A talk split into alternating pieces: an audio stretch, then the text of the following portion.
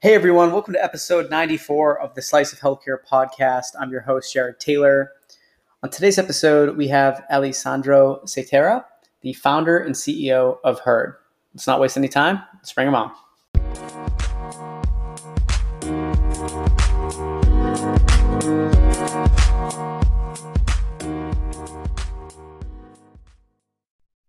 Thanks so much for joining me on the Slice of Healthcare podcast. How are you today? I'm doing fantastic. How about yourself? Doing well. It's kind of dreary out in Boston today, but you know, you were just saying how you've been recently down in Florida, and the weather hasn't been too kind to you there as well. 2020 has been rough all around, I guess. Almost over. That is the good news, right? We're getting there. I'm really excited to have you on the podcast. I think we should dive right into it. I'd love if you could tell the audience a little bit about yourself, and then we'll talk about Herd. Sure, yeah. So my name is Alison Sterra. I've been in the tech space for a little under a decade. I started off my career in sort of product management with TripAdvisor up in Boston. Most recently was at Oscar Health Insurance in New York City, working on member acquisition. And so I've always really been fascinated by, I would say, technology and its fusion with healthcare. And I think always have been really interested in how technology can help bring cost efficiency to the space. Interesting. Yeah, it's I always love hearing people come from the product side. I feel like out of all the skill sets that really help in the startup like world, right? Really being such a product driven person, it's one of the best skill sets that this is my bias, and I wish I even had more of a product background, right? I had to pick up a lot of this stuff through reading every material or book I can get my hands on. How you kind of talked about it a little bit, but how has that experience, like working at an Oscar and being at a TripAdvisor and focusing on the product side of things, how has that helped you with Herd? And then we can go into Herd quickly. I'd say product management is a lot about prioritization and doing like a couple of things, but making sure that they're really important and they make a difference. And so I think that, you know, the challenge of being at a startup is that you can do a billion things. Like there's literally like, you're the marketing, you're the HR, you know, you're the finance. And so I think one of the skill sets that you build as a PM is what's the most important thing that I should be focusing on? And you know, how do I measure the impact of that one thing? And I think sort of being really laser focused and developing that skill set of being able to ignore certain things is one of the things that you find is sort of a necessity when you work at a startup, because there's infinite possibilities of what you could do. That makes sense. Could you talk through a little bit more about why you started Herd, and then we can kind of go into, kind of give us the why, how, what in regards to Herd? Yeah. So in terms of why, one of the things that I noticed a lot at Oscar was that, you know, mental health is getting really expensive, and you know, costs are rising. You can spend, you know, upwards of $200-$250 for a 1 hour session, and a lot of people meet with therapists on a weekly basis. So those things add up, and so you know, finding a way to make mental health something really affordable was something that I really wanted to tackle. But the thing is, I think a lot of startups are attempting to sort of take the human element out of therapy in order to be really efficient. And so I wanted to find something really in the mental health space that brought, you know, a cost-effective approach without necessarily eliminating the therapist from the equation altogether. Because, you know, I think we all need people to talk to. You know, I would say the catalyst for why we built Herd, which is really a marketplace for group therapy and support groups. So you can visit us, you can find you know, a group on anxiety or on stress, on burnout, and you can join with others who are going with that, they're tackling that same issue, and you can work with a therapist alongside that group. And so, you know, the real catalyst I think is was really me joining a group session in, I think January, February. I was fascinated by the idea of group because it becomes, cost effective. You spread the cost of a great therapist across, 8, 9 different people. But I was curious on the experience. And so I attended a session and I was just like blown away by the sort of candidness and authenticity of the group dynamic. I think one-on-one therapy is great. I think you get to sort of like, talk and share your feelings with a therapist, but there's a lot of like you giving information and not really taking anything back. It's a one-way dialogue. And I love how group makes it a discussion and you're talking to other people and you're learning how, they faced certain challenges and gauging, is that applicable to my own situation? And so, I remember after the very first session, I texted my co-founder and I was like, this is something that's really powerful. And it's surprising to me that, group work is sort of tossed in, it's almost in the shadows. No one really thinks about it. And so we loved this idea of like, can we create something that's really easy to use, brings group in the forefront and showcases therapists that run group in a really powerful way. And so that's what we're doing with Herd. Interesting. Out of curiosity, so it makes sense, right? I feel like it might even make it a little more, a better situation for someone who's going through something.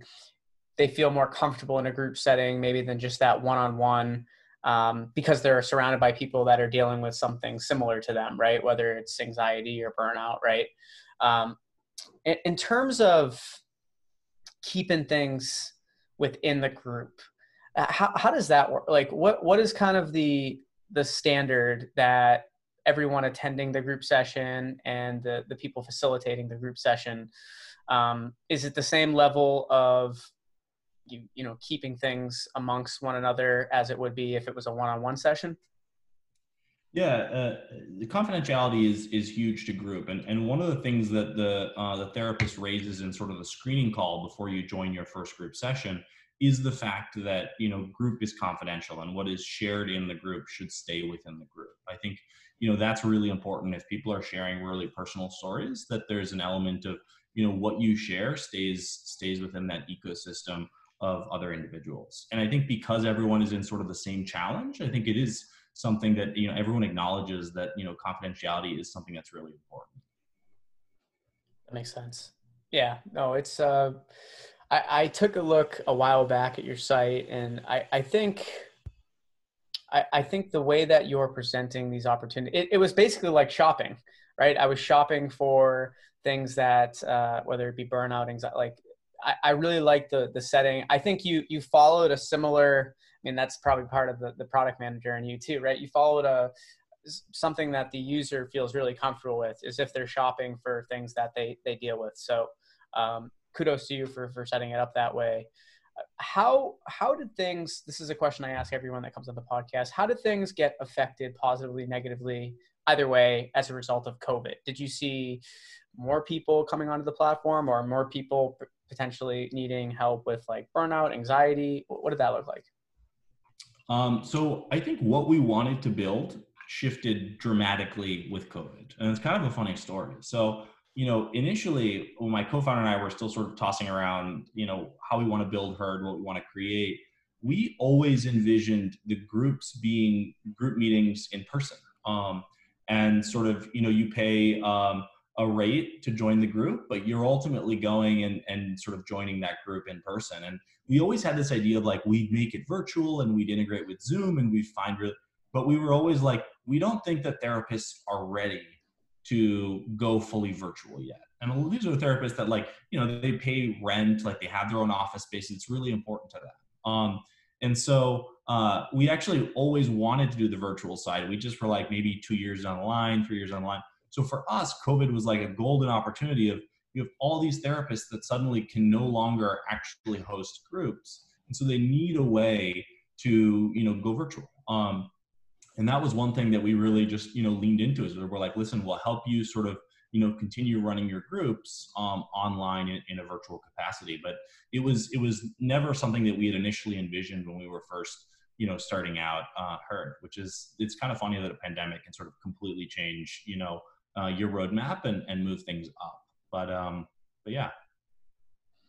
Are there any specific types of like therapists that you work with?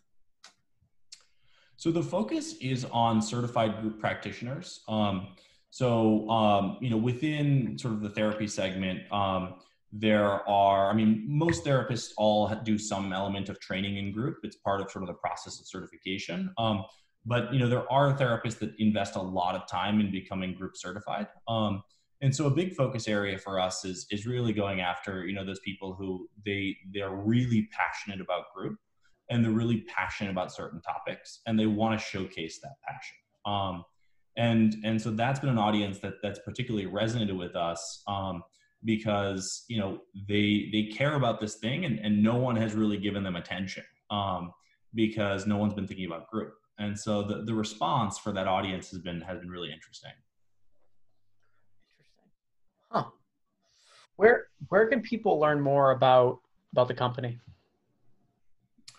So if they visit us at helloherd.com, you can browse different groups.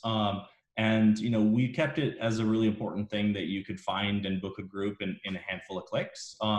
But, you know, one of the things that we also do is you can look at our providers and read more about them. I think, you know, a big part of finding a group is finding, you know, a therapist that you relate with. And so if you go to our website, you can see both the groups as well as the providers that we're working with to offer some really great groups. Perfect. And I will throw social media links, a link to the website in the show notes, so our listeners will be able to easily navigate towards your page to learn more. But thank you so much again for joining me on the podcast. It's been great learning more about you, Herd, and we look forward to continuing to following your progress and Herd's as well. Awesome. Thanks for the time. Really appreciate it. Thanks.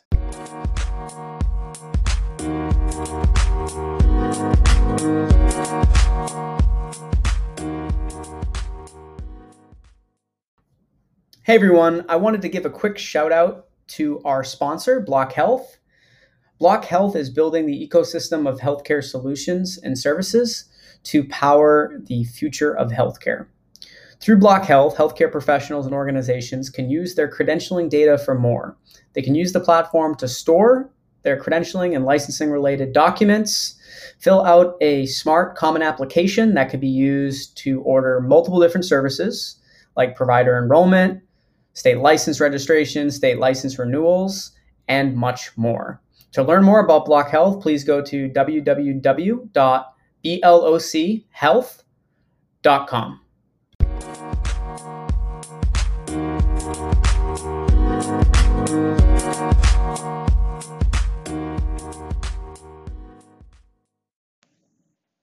Thank you to everyone that listened to this week's episode of the Slice of Healthcare podcast. If you'd like to check out more of our podcasts, we're available on all the major podcast channels. And you can check us out on our website, www.sliceofhealthcare.com. And that'll have all of our past guests on there. You can see our sponsors, and you can learn more about actually becoming a guest. Thanks, and look forward to another episode next week.